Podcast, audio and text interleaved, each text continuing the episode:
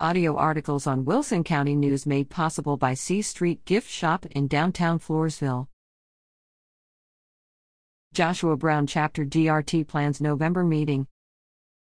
The Joshua D. Brown chapter of the Daughters of the Republic of Texas, DRT, will hold its monthly meeting on Monday, November 27th at 10 a.m. in the First United Methodist Church at 321 Thompson Drive in Kerrville. Members will welcome guest speaker, Dr. Donald S. Frazier, director of the Texas Center at Schreiner University, who will provide an overview of the Texas Center and its resources available for research on the Republic of Texas. Dr. Frazier is the author of several award winning books on Texans in the Civil War. The public is invited to attend, and assistance will be available for any woman interested in tracing her lineage back to the days of the Texas Republic. A Dutch treat lunch at an area restaurant will follow. For more information, email Jan Angler at jingler at msn.com. The Daughters of the Republic of Texas recognizes two Texas Honor Days in November.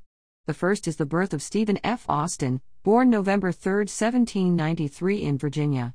His father, Moses Austin, lost his considerable lead mining fortune in the Depression of 1819 and subsequently developed a plan to settle American colonists in Spanish Texas. However, Moses Austin died before he was able to bring his colonists in, but his dying wish was that Stephen would carry on the venture.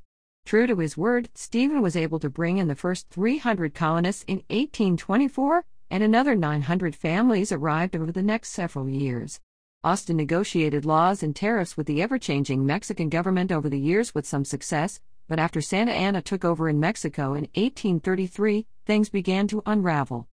Austin was imprisoned in Mexico on a charge of attempting to incite insurrection in Texas, and when he returned to Texas, he no longer believed there was a possible future for Texas as a part of Mexico. He became the civil leader of Anglo American Texas.